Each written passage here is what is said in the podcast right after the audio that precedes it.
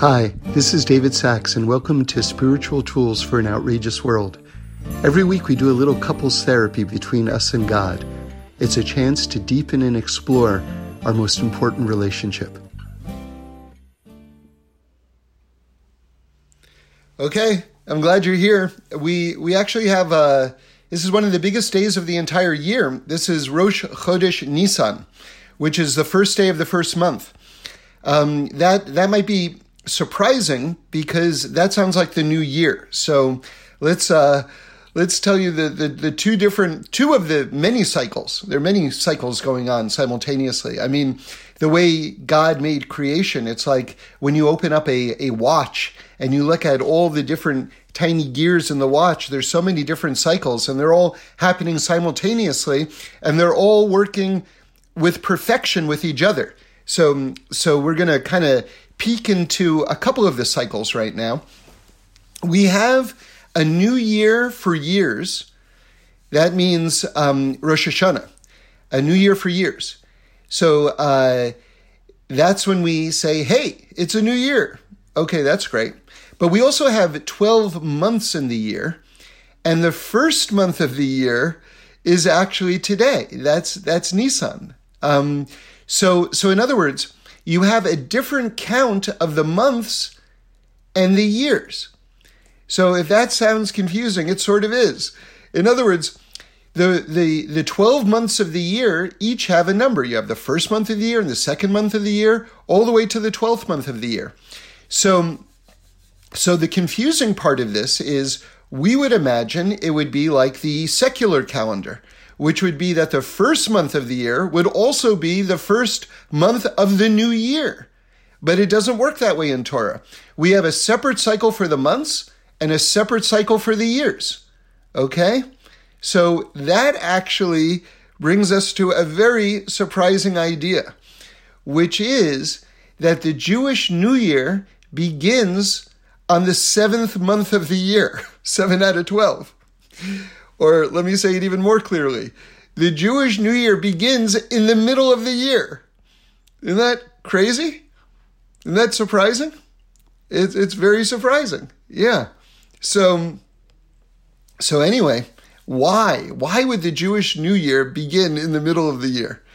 So uh, I'll just share with you my my thought on that, um, which is that you know a lot of us get to the middle right? Because the Jewish New Year is happening in the middle of the year. A lot of us get to the middle of a project, we get to the middle of our lives, right? And and we just kind of run out of energy or run out of interest or just whatever. We just tune out. And so right when you're in the middle, that's when you need the most life force in order to propel you through and to make the most out of out of out of the home stretch to just to renew, to renew. And and so that's why I think all the energy for the new year is coming in the middle of the year. And we have to think about that in our own lives too. You know, time is so valuable. Like if you think about it, all we really have is time. You don't really I mean, nothing really belongs to us. On some level, even time doesn't belong to us. But if you actually think, you know, you want to make a list of your assets, someone says, okay, what do you got? And the truth is, all you really have is time. And so, so anyway, God sort of like um, breaks down time in all these different ways in a series of months and in a series of years. Now, listen to this. It's going to get deeper, okay? The years begin in the month of Tishrei. That's when we celebrate Rosh Hashanah. The months begin in the month of Nisan. Well, where does the true beginning of the universe take place? In the beginning of years or in the beginning of months? Or let me phrase it the way they do in the Talmud, in Gemara Rosh Hashanah. When did God create the world? In Chodesh Tishrei in the month of Tishrei or in Chodesh Nisan in this month. And there's a debate. Rabbi Yehuda and Rabbi Eliezer debate it back and forth. And each feels as though they have the answer. Now, I'll tell you what Rav Frommer says. Now, remember, Rav Frommer knew the entire Talmud inside and out, the whole Zohar by memory, right? So, so this opinion is coming from a place for someone who really understood the whole Torah. Okay, so we have to take it very seriously and we have to think about it. He says that the inner aspects of the world, the pnimius, like the the the neshama, so to speak, of the world, was created in Nisan today. Today, Rosh Chodesh Nisan. That's today. That's the soul of the world. The outer aspects of the world, right? The body of the world, if you will, was created in Tishrei. That's when we celebrate Rosh Hashanah. Isn't that interesting? Like a very, very far out take. So that means that today, right now, we are at the birth of the soul of the universe. That's what's happening right now. And today, something else amazing happened. By the way, Nisan is is the word has the word nes in it, which means miracle. So the name of the birth of the soul of the universe is miracles. Right? Because the inner essence of everything is miraculous. It doesn't just go by the the normal uh, natural process. Right? You have the two of them exist simultaneously.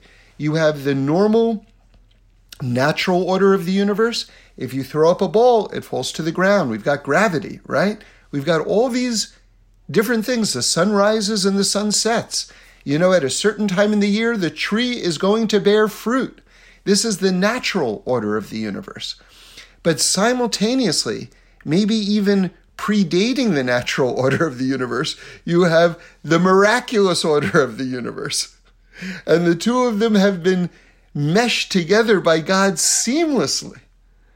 And yet, that miraculous aspect of the universe, which exists and which is alive at all times, is hidden from our eyes. All we see is the natural order, all we see is the outside. We don't see the inside. But when we connect to God, we're connecting to the outside and the inside. And we're activating all aspects of the world, and then anything can happen at any moment. So it's very exciting. Now, listen to this. Today, a lot of amazing things happened. Um, Nachman of Breslov was born. There's a there's a big celebration for today. That's the first day of Nisan. But I'll tell you something uh, historical, even more historical. Today, the Mishkan, uh, the tabernacle in the desert, right, which was the prototype of the Beis Hamikdash, the Holy Temple in Jerusalem, that was finished today. And so that's a huge thing because our rabbis teach that the Mishkan was actually a microcosm of the entire universe. Okay, in miniature, in that Mishkan, in that tabernacle, you had a microcosm of the entire universe. Now, there's so many amazing things about this. Amazing, amazing, amazing things, okay? Um, and and we're going to just kind of discuss them. Um, one of them is just the fact that we built it. Like, let's just appreciate that for a moment. God gave us the ability to, with our own hands, make the universe. Do you understand? You see, in other words, you have like this concept of partnership. It, it's so important to understand how central the concept of partnership is in, in, in Torah, in the Torah vision of the world. Remember, we say it all the time. Maybe the deepest thing I ever heard from Reb Shlomo. He said, if the Garden of Eden was so perfect, what was the snake doing there? Right? It's it's you can't get a better teaching than that. if the Garden of Eden was so perfect, what was the snake doing there? In other words, to me, that's the that's shorthand that's the greatest sort of like one line summary of the fact that this world, when it was created, wasn't finished yet. God gave us that extraordinary privilege to be partners with Him to finishing the world. Now, I'll tell you something. I don't think we've discussed this maybe in a long time. one of the most amazing, amazing gematrias in, in, in, in, in my knowledge is the fact that the word for snake, right? We were saying that the snake in the Garden of Eden represents the fact that the world isn't finished yet and that we are partners with God in terms of finishing the world, okay? That partnership. Okay, great. So the gematria for the word snake, nachash, is 358. You know what else is gematria 358? Mashiach. Now think about that for a moment because it's mind bending. You're telling me that the word for Mashiach and snake is the same? 100%. You can, can do the math you can do the math yourself. It's 358 for both.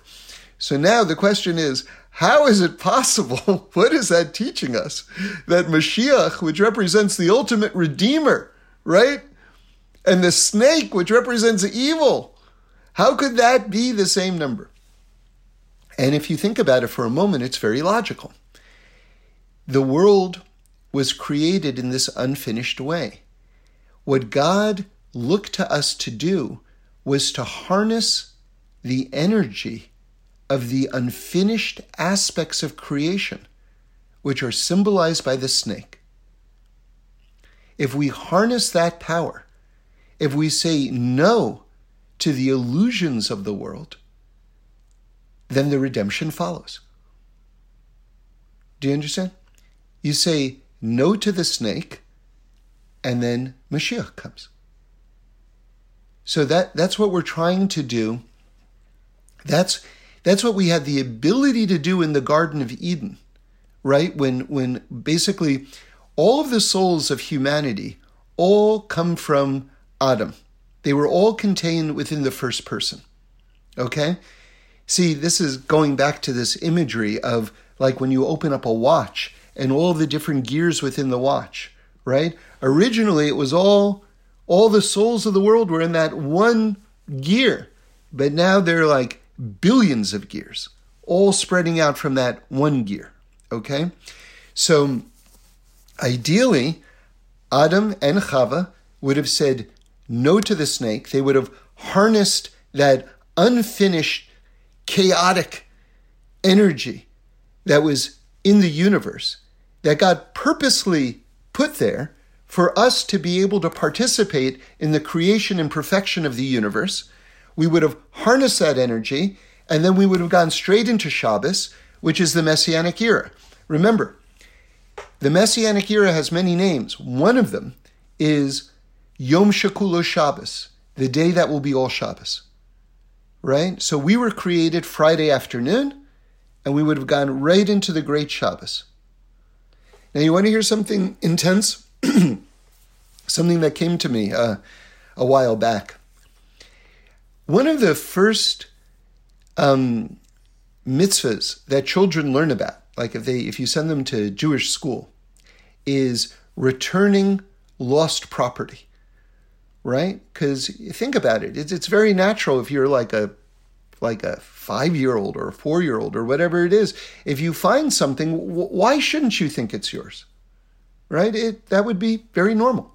So, so, it's, so one of the first things that they teach in school is a mitzvah called Hashavas Aveda, which means that if you find something that's not yours, you have to return it. If something is lost, if something is lost, it really means you know, returning something lost. If something's lost, then you give it to the teacher or you try to ask around which, which one of your friends lost it, right? Hashavas, if you actually look at the letters, you can read that word Hashavas a different way. Hashabat. It's the exact same letters.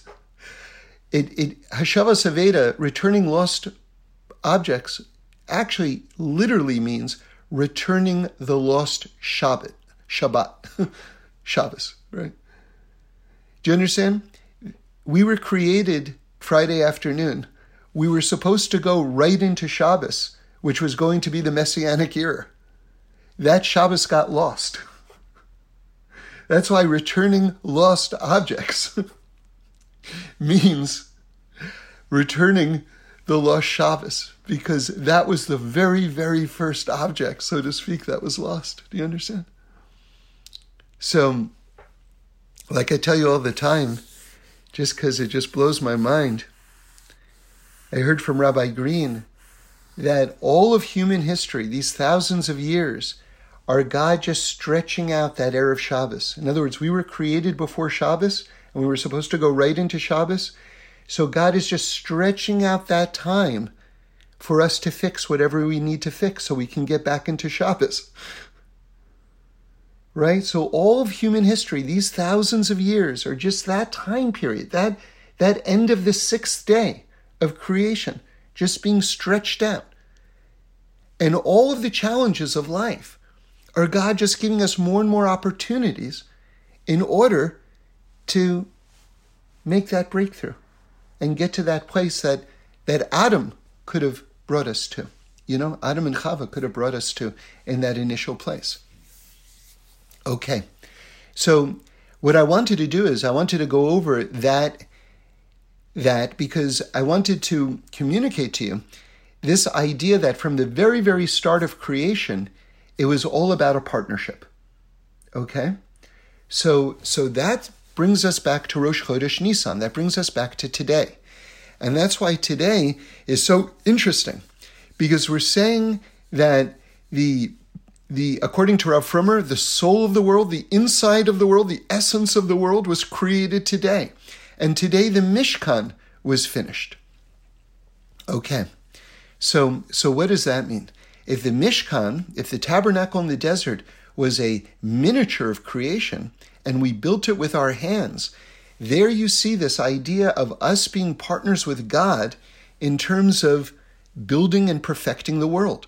Because it wasn't just a microcosm of the world. Listen carefully. It was a microcosm of the perfected world. That's what we finished today.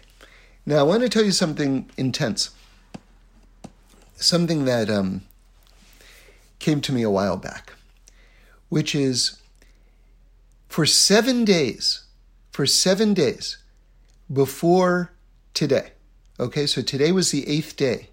The first day of Nisan was the eighth day. And that's that's interesting, right? Because eight is the language of miracles in Torah. Eight means miracles in Torah, right? Like like I, I'm sure you've heard if you take the number eight and turn it on its side, it's the symbol for the infinite. Isn't that cool? Right? Nice little overlap there. Um, so, so on the eighth day is the first day of Nisan, the first day of miracles. So, what was happening in the seven days leading up to the finishing of the Mishkan, the tabernacle in the desert? What was going on? And what was going on was Moshe Rabbeinu, this is before Aaron officially got his job, right? Aaron officially gets his job as the high priest on the eighth day. All right, so the first seven days, Moshe is actually serving as the Kohen Gadol, okay? And what is he doing? He is putting up the tabernacle. Remember, the tabernacle was made as our traveling, um, you know, Beis Hamikdash, basically in the desert, which means that as we went from encampment to encampment, we had to build it and take it down and build it and take it down, right? It had to be very portable. So the first seven days, Moshe is putting up the tabernacle and then he's taking it down. He's putting it up, he's taking it down. Okay. And then on the eighth day, it gets put up for real. Now, why is that significant? And I'm going to add one more detail there's an opinion, you ready for this? That he actually put it up three different times each day. Put it up, took it down, put it up, took it down, put it up, took it down. So the total number of um, assemblies of the of the Mishkan before it was officially done would be seven days, three times a day. It would be 21.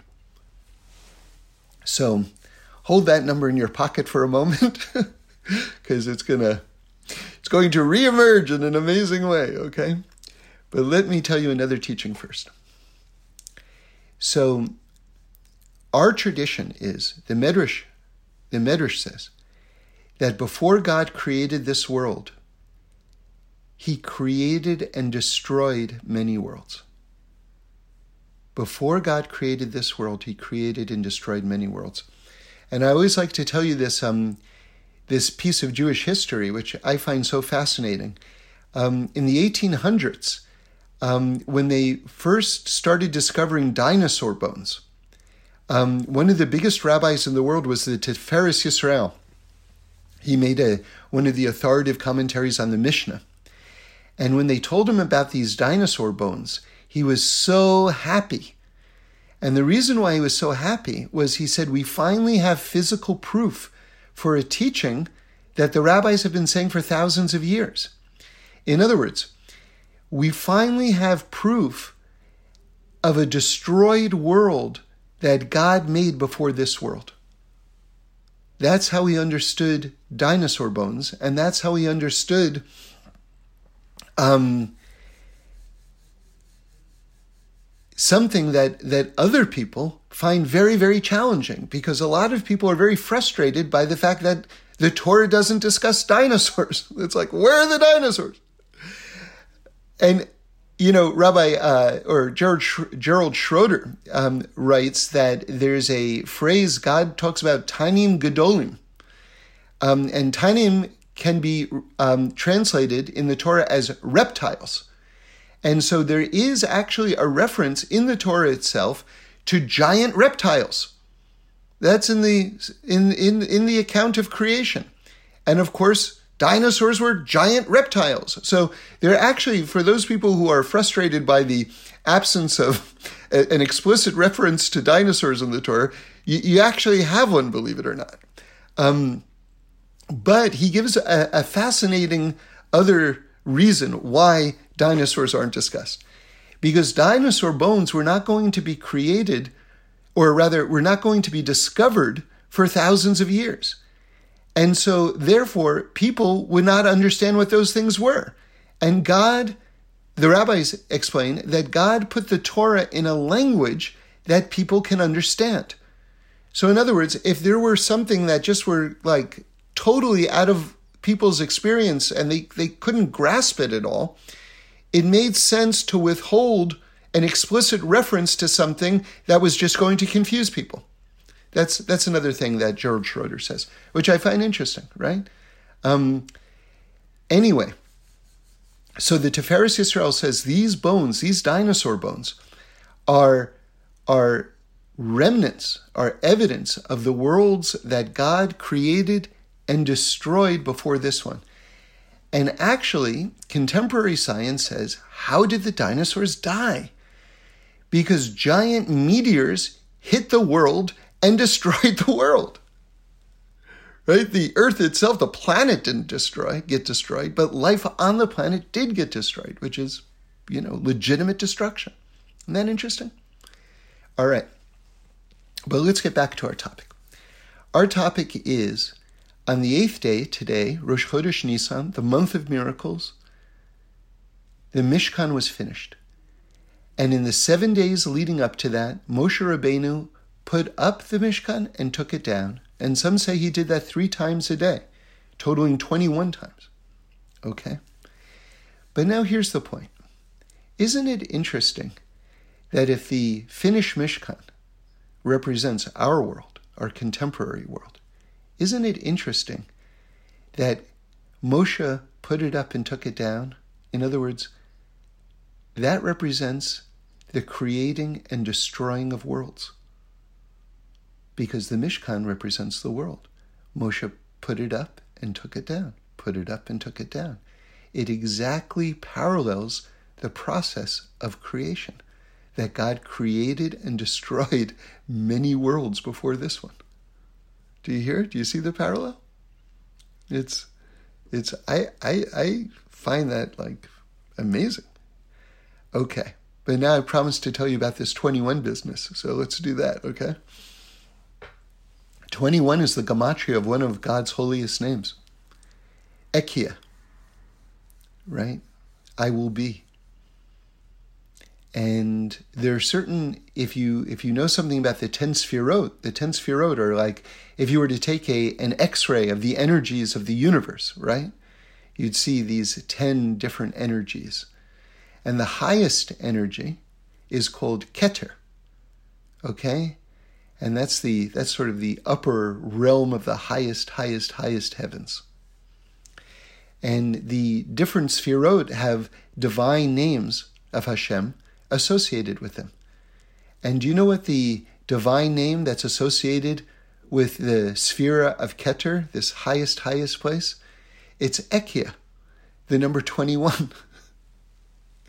now, what is the whole project of Judaism? What is the whole project of Torah? What are we doing with our mitzvahs and with our lives and everything like that? I told you that the world was unfinished, right? So, what are we trying to do? And you know what the answer is? We're trying to fuse heaven and earth. We're trying to bring heaven down to earth, or if you like, bring earth up to heaven, or just make them one making heaven and earth one. That's that's that's what we're doing. That's the perfection of the world. So isn't it interesting, right?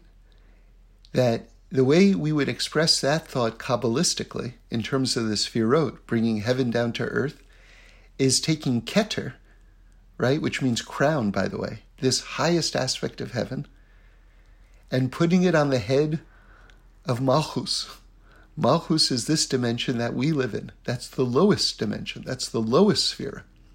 So we want to take the top Keter and put it on Malchus, right? And it's actually a nice little visual because Malchus is like the earth, so it's like a crown on the head of the earth, right?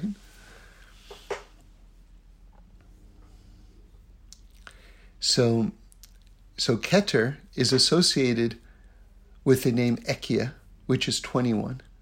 And now this brings us back to Moshe Rabbeinu putting up and bringing down the tabernacle before its official dedication today. He did it 21 times. In other words, when we made the Mishkan itself, it was a miniature of the perfected world. And it had the crown of Keter on top of it. It had that 21, Keter, heaven coming down to earth. Because the Mishkan was a fusion of heaven and earth. That's why when you walked in, there were all sorts of miracles going on all the time, because heaven and earth were fused together. You know, one of my favorite miracles, maybe it was my favorite miracle in the whole Mishkan, was that when from the altar, a pillar of smoke would go up in the air and strong winds couldn't couldn't alter it. In other words, it always stayed a straight pillar of smoke, even in the face of strong winds. and lately in Los Angeles, anyway, we've had like windstorms, and you know we're like davening outside still because of Corona, and like tents, like we're we're like have tents overhead. Tents are flying away. I've I've seen it with my own eyes. And you have to daven with one hand holding the poles of the tent, and the other hand, like your the pages of your of your siddur of your prayer book are like flapping around. Like when you experience strong winds and you think of that pillar of smoke just staying straight like an arrow. It's awesome. But that's the supernatural being fused with the natural order, and that's what happened in the Mishkan. That's the idea of Keter, this highest place of heaven, like being merged with the miniature of the earth. Okay. So now I want to talk about you and me.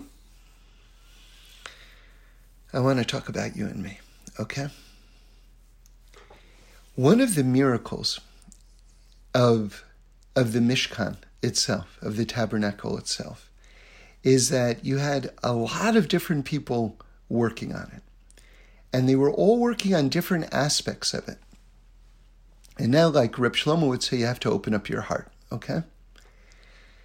And by the way, you know, the Ramban talks about this. Different people like wonder about this. How were we who were slaves in Egypt all this time, all of a sudden capable? Where did we get the knowledge from? To make this incredibly intricate structure, which the tabernacle was, including like um, all the gold work and the tapestry work and everything like that. You don't see a record of us doing that type of work in Egypt, and in fact, we didn't. So, how is it that we became all of a sudden phenomenally, you know, skilled craftsmen in these in these very esoteric areas of engineering, right? And the answer is God filled our hearts with the knowledge. That that that we desired to do it and that desire within us was a vessel and God filled that vessel with divine knowledge. And and that's a that's a life lesson for us that if you don't know how to do something if you really want to be able to accomplish it you have to begin with a desire and that desire creates a vessel.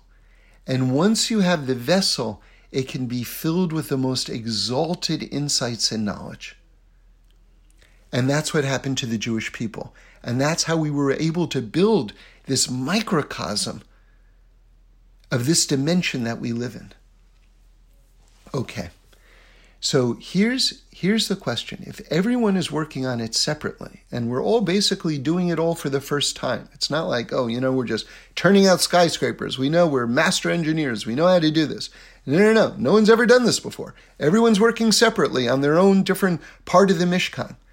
And now here's the point. It all fit together perfectly.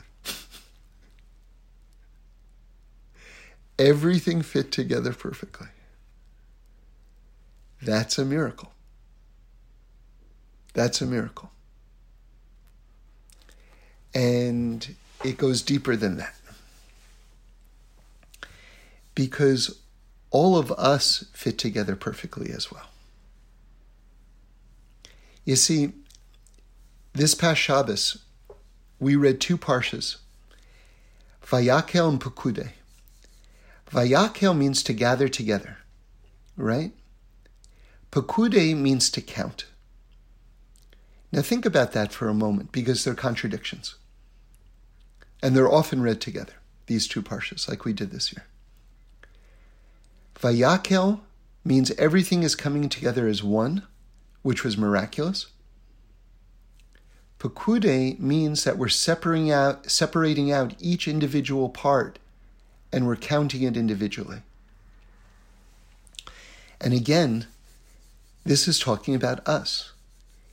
That each one of us has two aspects. One, we have our role in the communal structure. And we're not even fully realized until we express ourselves within the context of the community. On the other hand, we're individuals with separate talents and separate personalities apart from the structure. And each has value. Each has value. And so every one of us has to be able to appreciate our own specialness and our own uniqueness.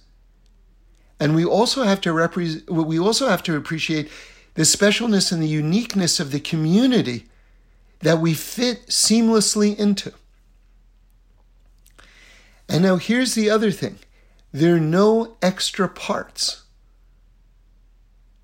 Like when you get something from IKEA and you build it, there are always extra parts. this is the amazing thing about God. He didn't make any extra parts and he knew where every single part went. So you if you exist, you're part of the structure.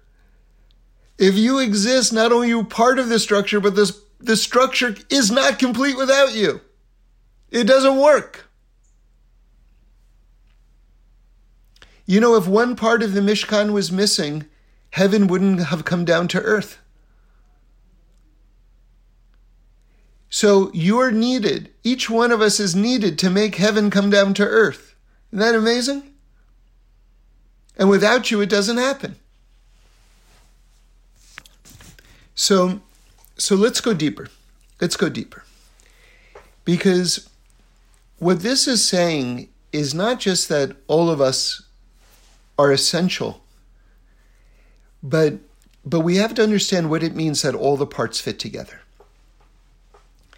It means that everything that's happened in our life played a crucial role and continues to play a crucial role in our completion. Because on a very deep level, each one of us is also a Mishkan. It's not just the communal aspect of the Mishkan. Do you understand? Each one of us is a Mishkan. Now let me let me tell you something. This is a Torah from the Rizhiner Rebbe. Um, and he he asks a question on a verse in the Torah and then says something very deep. You know, the Talmud teaches that any verse that begins with the word Vayehi means something bad's going to happen. Okay, it portends something negative. So, and by the way, Vahaya, any the same this same section of the Talmud says any section that begins with the word Vahaya, something good's going to happen. Okay, good. So, but Vayehi, something negative. So let's talk about a Vayehi moment. So in Parshas Shmini, which means the eighth day, and then what's it talking about on the eighth day? Today, Rosh Chodesh Nisan, where we are right now, when the when the Mishkan was finished. Okay, so so this was a huge celebration. The rabbis teach that Hashem celebrated today as much as he celebrated when he created the entire world. Okay, so really, today is a giant day, honestly. Um, in fact, the whole month of Nisan is considered a Jewish holiday. We have Pesach in it, but um, we don't say Tachanun the entire month. And Hasidim will walk around with their um, right? They'll wear their Streimels the whole month of Nisan, many. Okay, so this whole month is a holiday. Okay, so so if if this eighth day was so great, why, when it talks about it in the Torah, does the verse describing today begin with the word vayahi, which portends something negative? It's a good question. Listen to the Rizhiner Rebbe's answer. Unbelievable, like a soul shaking answer, okay? He says, You know why it begins with vayahi? And it has the word vai, like oive, right? What what, what was the sad part of the completion of this Mishkan? The Rizhiner Rebbe says each one of us was supposed to be a finished Mishkan. And I, that it had to be a building. In other words, the destiny of humanity itself is that each one of us is going to reach this level. And Ideally, that should have happened. If we hadn't had the whole incident of the golden calf, that would have been the case. Each one of us. See, I'll tell you something the Sforno says. In the end of days, each one of us is going to become a Mishkan again. Or maybe for the first time. We're going to reach that point. We are. It's, it's the destiny of humanity, okay? Now, how will that manifest itself just in terms of the here and now halacha? Well, you had something vis a vis sacrifices. Um, these offerings that were brought in the Mishkan, right? In the, in, in, in, in the tabernacle, in the, in the temple. And if you read Sefer Breshis and you follow the, the journeys of the patriarchs and matriarchs, you'll see that after certain events, um, they they they sort of like honor these events they sanctify these events they give thanks to god by by creating an altar. They build an altar and they they make offerings and everything like that. So in in sort of um, the language of the talmud that's called uh, a bama kitana. A bama kitana which means a private altar right now, once the Beis Hamikdash was established in Yerushalayim, once we had a central place to bring offerings, Bama katanas were outlawed.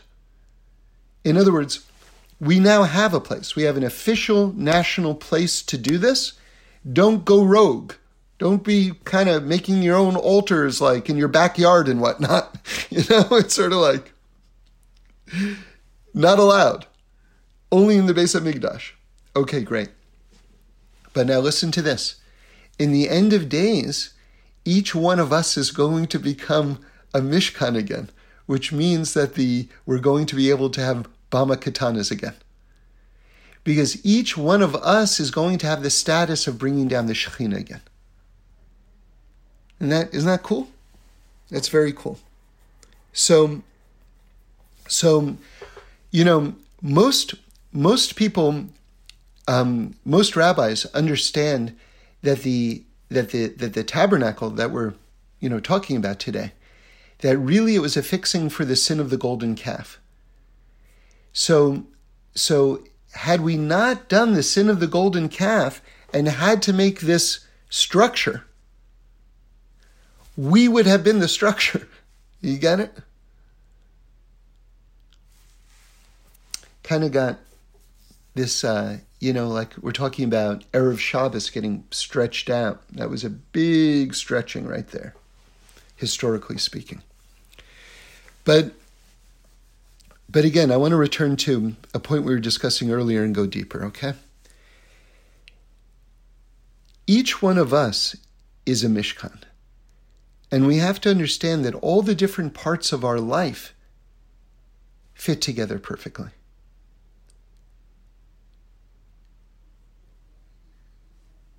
Because who are we? What are we except the sum total of our experiences? So if I'm a Mishkan, then it has to be that all of the events of my life leading up to making who I am right now have to be exactly in place and all fit together. This is why it's so important to let go of past trauma. Because when you look at it this way, you realize there was a role for it. You know what? You know what? When you burn something on the altar, it's fire. Don't stick your hand in there because it's going to hurt. But how's the offering going to go up? Got to set it on fire, but don't stick your hand in there. in other words, even the fire, even the even the trauma has shaped us. And we have to allow the positive aspects of it. The offering which is rising up to take place. A lot of people are just sticking their hand in the fire instead of allowing the fire to bring the offering up. Stop sticking your hand in the fire. Just stop it already. Understand that that was a part of building who you are.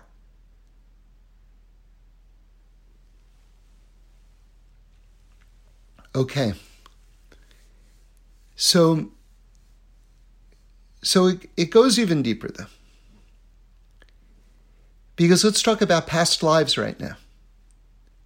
Let's talk about reincarnation. So it's not just, I'm not just shaped by the events of my growing up within this lifetime. I'm also the culmination of all my previous lifetimes. And all of that is going into the building of this Mishkan that I am. And you know, the Baal Shem Tov talks about a court case. And this court case is someone um, accuses someone else of owing him money. Okay? And the other guy doesn't owe him money. He's making it up. You owe me money. And the other guy's like, I don't owe you money. And the guy who says, I don't owe you money is correct. He does not owe him money. And so they, the guy who says, You owe me money, takes him to court. And the judge, this is a Torah court, the judge rules, You know what? You owe him money. You got to pay him. He's like, uh, This is injustice. And he pays the man money. So the Baal Shem Tov says about this something very, very interesting. He says, you know what? In a previous lifetime, the guy really did owe him money. and that past lifetimes are being resolved in a way that in with our eyes in this world looks like injustice, but it's actually divine justice going on. And he says the person who took the money falsely, who falsely claimed the money, that he himself is going to require a fixing. Okay, so that guy who made it up in this lifetime doesn't get away with it. But nonetheless, you see how all of the parts are coming together in a way that, that we can't see with our eyes. And this is called yichud. Yichud means oneness. It means that as events are happening, even when someone is getting stolen from, that somehow there's justice and correctness to that, that the oneness of God is being revealed. And the oneness of God is actually being revealed every second of every moment in creation. That if you take a snapshot of every single moment in creation, you'll see, if you have the eyes to see, how everything fits together absolutely perfectly and is testifying to the oneness of God. This is called yichud. Yichud comes from the word echad, which means one. It's a very exalted concept.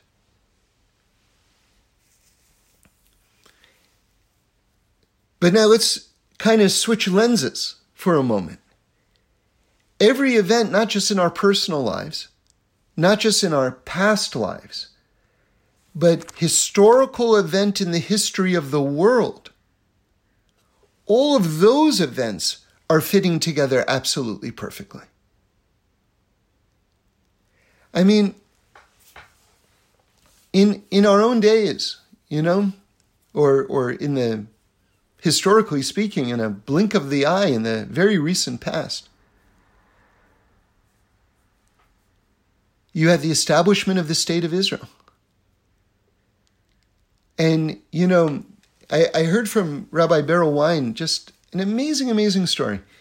He said that Theodore Herzl, Theodore Herzl was a secular Austrian journalist, or maybe I think he was Austrian, maybe he was Swiss. I think he was Austrian. Um, and you know, he he understood that the Jewish people need uh, a land for themselves, Israel, like you know, like we were given. And um, you know, good luck just trying to start a country. Say, hey, will you guys uh, vacate this territory that you control and raise taxes from and all the rest? You know, we want it. And, you know, it's not happening. Jewish people haven't had their, their own land for 2,000 years. So Theodor Herzl was amazing. Like he was amazing. He wouldn't he wouldn't give up. He wouldn't give up. And he tried to get a meeting with the Kaiser of Germany for something like three years. And finally, you know, this is the king of Germany, right? Finally, he gets a meeting with the Kaiser. It's amazing they even got the meeting.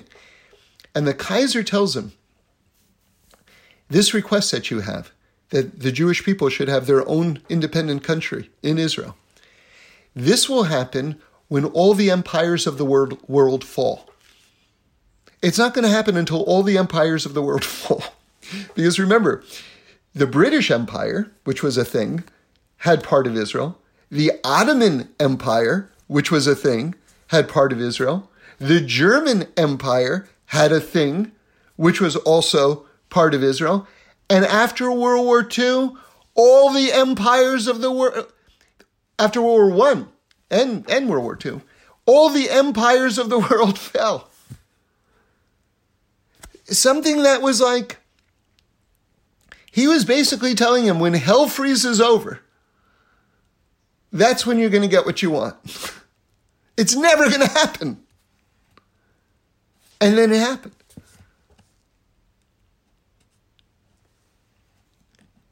So, so not only that, not only that, I'm just talking about how all the pieces fit together. Not only that, but this is really the point that I want to get to. All of a sudden, this very hard to understand organization called the United Nations gets created. I say very hard to understand because on paper it seems great, but you know, I don't know why they give us such a hard time. But but anyway, you know, I mean they're so idealistic. I mean, what could be better than all all the nations coming together to work together against Israel? like what like I was with you. All the nations get together, I'm with you. To work together, I'm with you. Against Israel? Okay, now you lost me. So we understand what their true nature is from decades and decades and decades of like, you know, very, very, you know, hostile behavior. So, how could it be that this hostile organization, one of the first things that they do is that they vote for the existence of the state of Israel? Do, do, do you understand how this is absolutely miraculous? And do you see how God put it in into this world in the most phenomenal way? Through the agency of nature, the natural order. All of a sudden, God fabricates this thing. Okay, we'll call it the United Nations. Let's call it the League of Nations. No, no, no. I changed my mind. Let's call it the United Nations.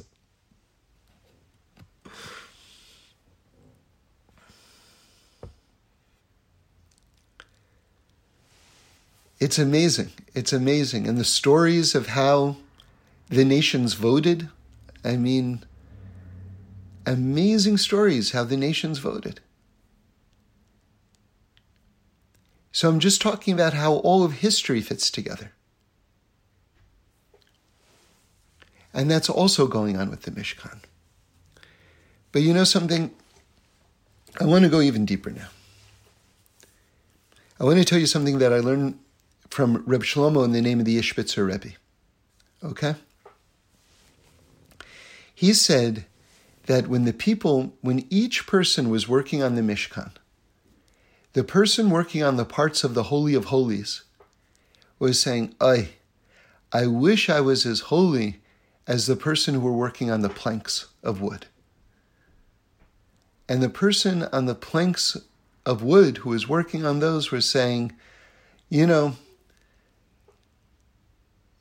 it's probably true I'm not even holy enough to be working on these planks of wood, but you know what's in my heart? I wish I was working on the Holy of Holies.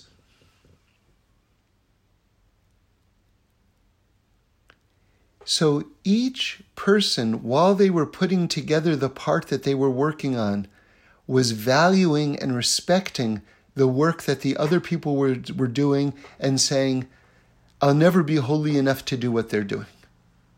Each person who was working on their part was looking to every single other person and saying, I'll never be holy enough. Or I wish I was holy enough. I wish I was holy enough to do what they're doing. So I just want to tell you how I understand that. Do you understand how the Mishkan itself was invested with this energy of expansiveness? Because each person was, was looking and respecting every single other person and all the other parts that they were building. And I wish I was holy enough to build that part. I think just in terms of the, the structure, the, the, the, the, the, the physical thing itself, it puts such expansiveness into it. Now, I'm using that word expansiveness very purposefully because we see two very expansive things about the Mishkan. And again, this was the prototype of the Beis Hamikdash. What was true about the Mishkan was true about the Holy Temple in Jerusalem.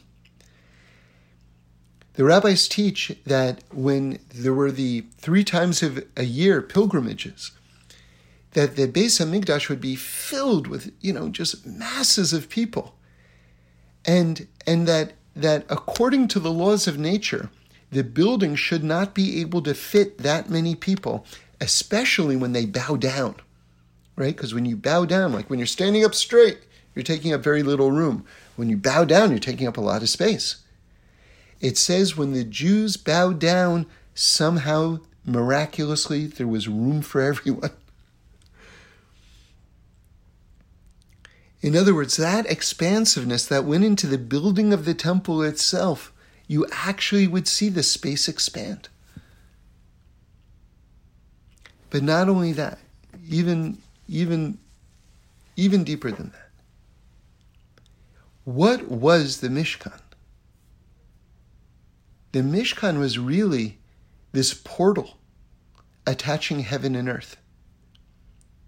You know, it says in the Torah that when Yosef and Binyamin, right, the two brothers were finally reunited after the whole story of Yosef, you know, pretending to be, you know, this Egyptian and putting the brothers through the, all these different steps for them to be able to do tshuva um, for having sold him. When Yosef and Binyamin finally were reunited, it says they cried on each other's necks. And if you look at the Rashi there, it says that that that that the neck symbolizes the Mishkan. Now, why? And they were crying over the destruction, over, over the over the holy temples. Okay, in Shiloh and the Beis Hamikdash in Yerushalayim. The Mishkan itself, by the way, was never destroyed. Isn't that interesting? This this thing that we've been talking about all day today was never destroyed. It's somewhere. It's somewhere. It was never destroyed. So so, so what does it mean that the Mishkan is the neck? Well, what does the neck do? It connects the head with the body.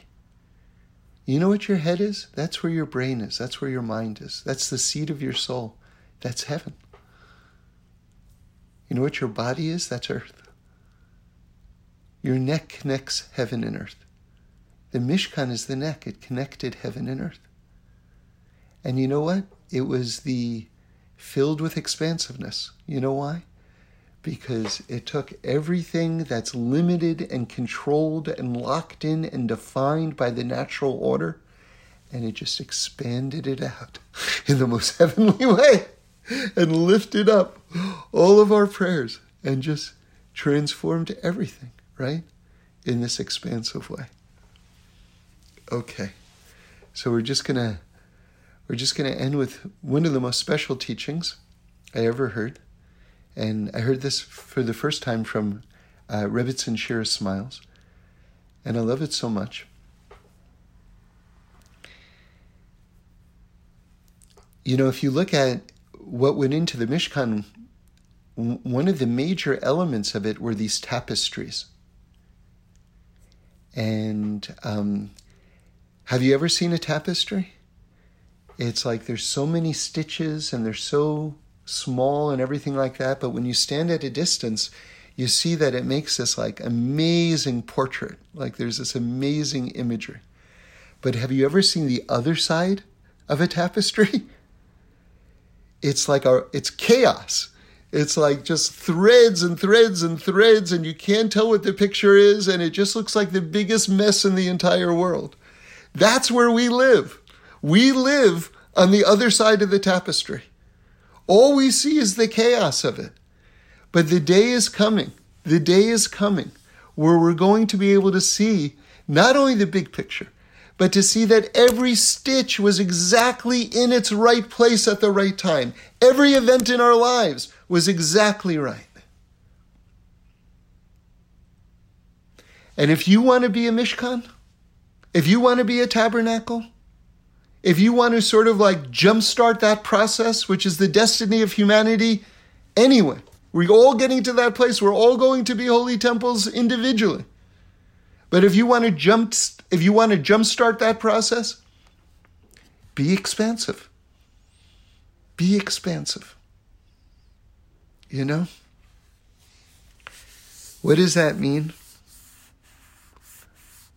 Let go of that past trauma. Stop making God so small. You know, Reb Shlomo would talk about like you're walking down the street, you see a homeless person, maybe you have five dollars in your pocket, and you're thinking, ah, I don't know. But you have a moment to be infinite. Just you, you take it and you give it. You kind of go beyond yourself. Anytime you connect beyond yourself, you're putting your you're putting yourself in this place of expansiveness. And you're absolutely becoming that portal connecting heaven and earth. Okay. Here's something new and exciting. Spiritual Tools for an Outrageous World is now on social media with uplifting slash mind bending updates throughout the week.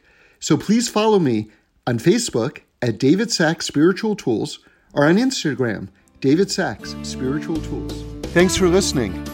We do this every week, so join in again next Sunday for a new podcast where we explore the amazingness of life.